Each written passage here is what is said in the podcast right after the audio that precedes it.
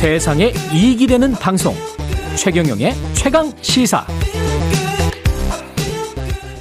네, 어제 외교부 주재로 강제동원 피해자 배상 문제 해법을 찾기 위한 민관협의회가 출범했는데요. 첫 만남이 있었습니다. 회의에 참석한 피해자 대리인 측 임재성 변호사 연결돼 있습니다. 안녕하세요. 예, 안녕하세요. 예, 지금 공항이십니까? 혹시? 예, 김포공항 가는 길입니다. 아, 그러시군요. 예.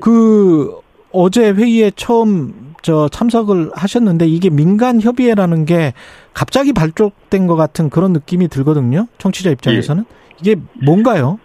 2018년 대법원 판결에서 예. 강제동원을 했던 가해 일본 기업들이 피해자에게 배상을 하라라는 판결이 나왔습니다. 그렇죠.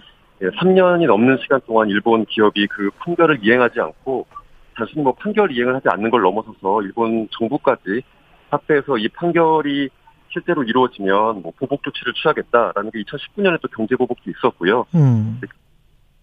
정부 간의 일종의 협의, 타협 같은 것들이 좀 필요하다는 논의가 계속 있었는데, 그랬죠. 신정부, 윤석열 정부 이후부터는 좀 이 문제를 속도감 있이 추진하겠다라는 정치 기조 속에서 아마 이 기구가 만들어진 것이다. 저희는 이렇게 판단하고 있습니다. 아, 그러면 윤석열 정부가 주도해서 민간협의회를 출범하게 됐는데, 이거는 그 배경이 빨리 좀 타협이나 조정안을 내놨으면 좋겠다, 이런 뜻일까요?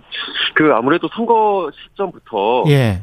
이제 경색된 한일 관계를 풀겠다, 이것을, 윤석열 대통령 후보 시절부터 여러 차례 공약을 해왔기 때문에, 그런 것에 대한 배경이 있었다라고 저희는 좀 보고 있고요.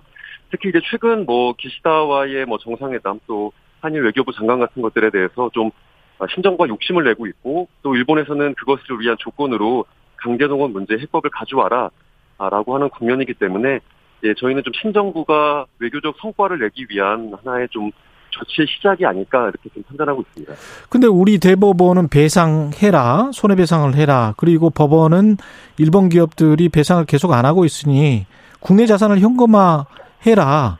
이렇게까지 결정을 했지 않습니까? 예, 맞습니다. 계속 그런 강제 집행 절차가 이루어지고 있는 과정인데요. 예.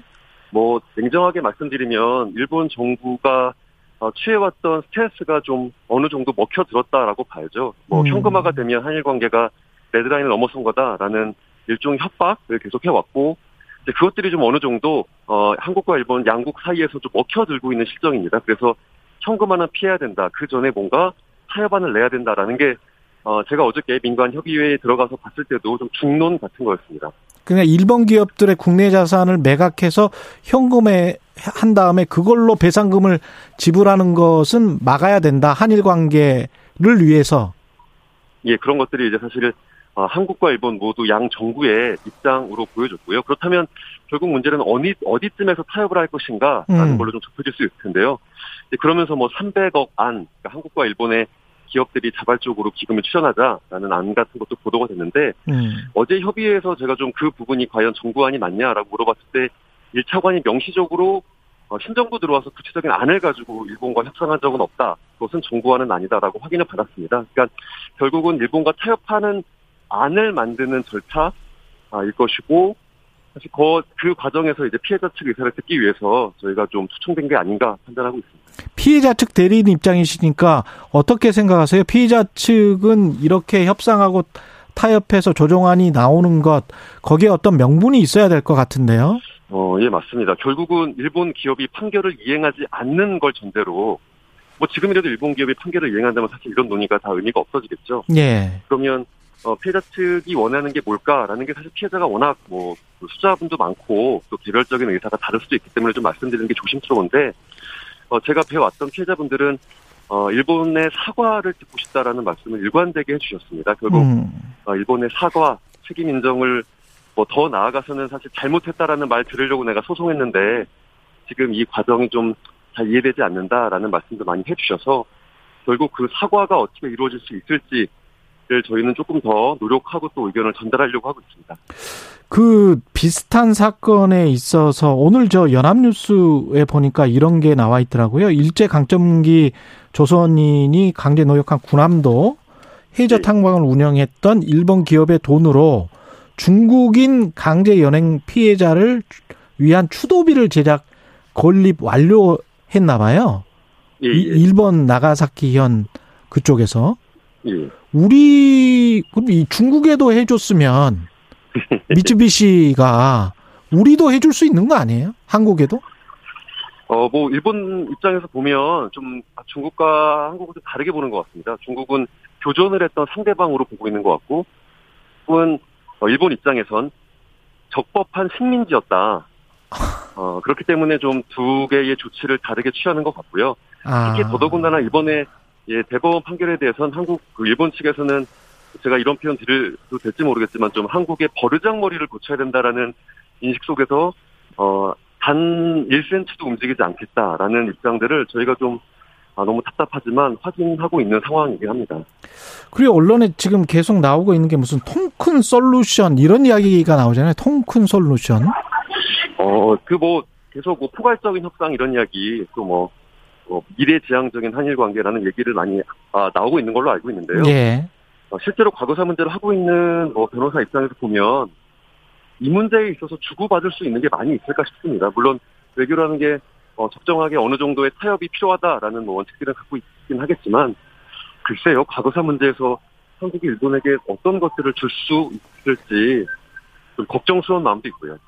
그럼 미 민관협의체 내에서 피해자 측 대리인이 소수로서 목소리를 낼 수밖에 없는 그런 상황일 것 같은데 구성은 어떻게 돼 있습니까 지금? 한 13분 정도로 구성이 되어 있고요. 예. 실제로 이게 확정된 구성안은 아니라고 제가 확인했습니다. 그래서 예. 2회 회의 때는 더 늘어날 수도 있고 또 실제로 피해자 대리인 입장에서는 정부 안을 만드는데 피해자 대리인이 참여하는 게 좀 적절할까? 왜냐하면 피해자는 또 별도 동의 절차가 필요하니까요. 그렇죠. 그래서 저희 역시도 사실은 참여 여부를 좀 더 검토해봐야 되는 상황이라 이게 과연 안을 내는 데 있어서 법적 근거가 있는 기구는 아니니까요. 어느 정도까지 역할을 할 수 있을지는 사실 저희도 좀 의문이고 외교부도 거기에 대해서는 좀 중립적으로 이야기했습니다. 안을 만들 수도 있고 그렇지 않을 수도 있다 정도의 입장이었습니다. 그럼 민간협의체 한번 참석은 하셨지만 계속 참석을 할지 안 할지 여부는 피해자 측과 좀 상의를 해보셔야 되는 거군요. 예, 맞습니다. 이게 만약에 구체적인 안을 만든다는 거면 예. 피해자는 사실 그 안에 대해서 이것이 과연 내가 받아들일 수 있는 안인지를 판단해봐야 되기 때문에 예. 그 대리인이 그 안을 만드는 과정에 참여하는 게 조금 모순적인 점도 있습니다. 그러면 안의 구성이 분명히 외교부 관계자는 우리 정부 관계자는 있을 것이고 일본 예. 쪽도 있습니까? 혹시? 아니요. 그렇지는 않고요. 예. 학계 그리고 언론계 그리고 재계 이렇게 참여하고 있습니다.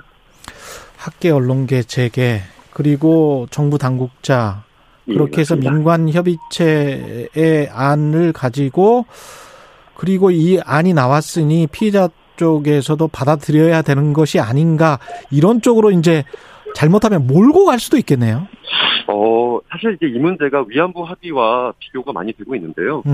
위안부 합의와는 법적인 성격이 좀 많이 다른 측면도 있습니다. 왜냐하면 예. 절차적인 측면에서만 보면 위안부 합의 때는 한국 정부가 대리인이었습니다. 피해자들의. 그래서 당사자들의 동의를 구하지 않고 일본 정부와 합의를 한 게 큰 문제였죠. 예. 대리인은 당연히 당사자의 의사를 무조건 확인해야 되니까요. 근데 사실 이 문제는 한국 정부가 안을 만들고 일본 정부와 협의를 한다 해서 피해자들과 개별적인 동의 절차를 구해야 됩니다. 즉 판결로 확정된 채권을 어떻게 손해시킬지 양도받을지에 대해서 그렇죠. 개별적인 동의 서면 동의가 없이는 불가능하기 때문에 사실 한국 정부가 여러 차례 피해자의 의견을 반영하고 또 동의를 구하는 절차를 별도로 진행할 수밖에 없습니다. 알겠습니다. 민관협의체가 뭔지 지금 상황은 어떤 건지 우리 청취자분들이 어느 정도는 이제 파악을 하셨을 것 같습니다. 고맙습니다. 예, 감사합니다. 예, 임재성 변호사셨고요. 3717님 충주에 사는 애청자인데 빠른 뉴스 알찬 정보 시원한 해설 매일 전해줘서 고맙습니다. 최경영의 최강시사 덕분에 세상을 보는 시야가 넓어졌습니다. 이렇게 말씀하셨습니다. 고맙습니다. 저도 3580님 저는 알람해놓고 오프닝부터 언박싱까지 꼭 듣습니다. 그 이유도 좀 들어주시면 좋은데 예, 최강시사 제작진 여러분 건강 챙기시고요. 이렇게 응원의 메시지 보내주셨습니다. 7월 5일 화요일 KBS 1라디오 최경영의 최강시사였습니다. 고맙습니다.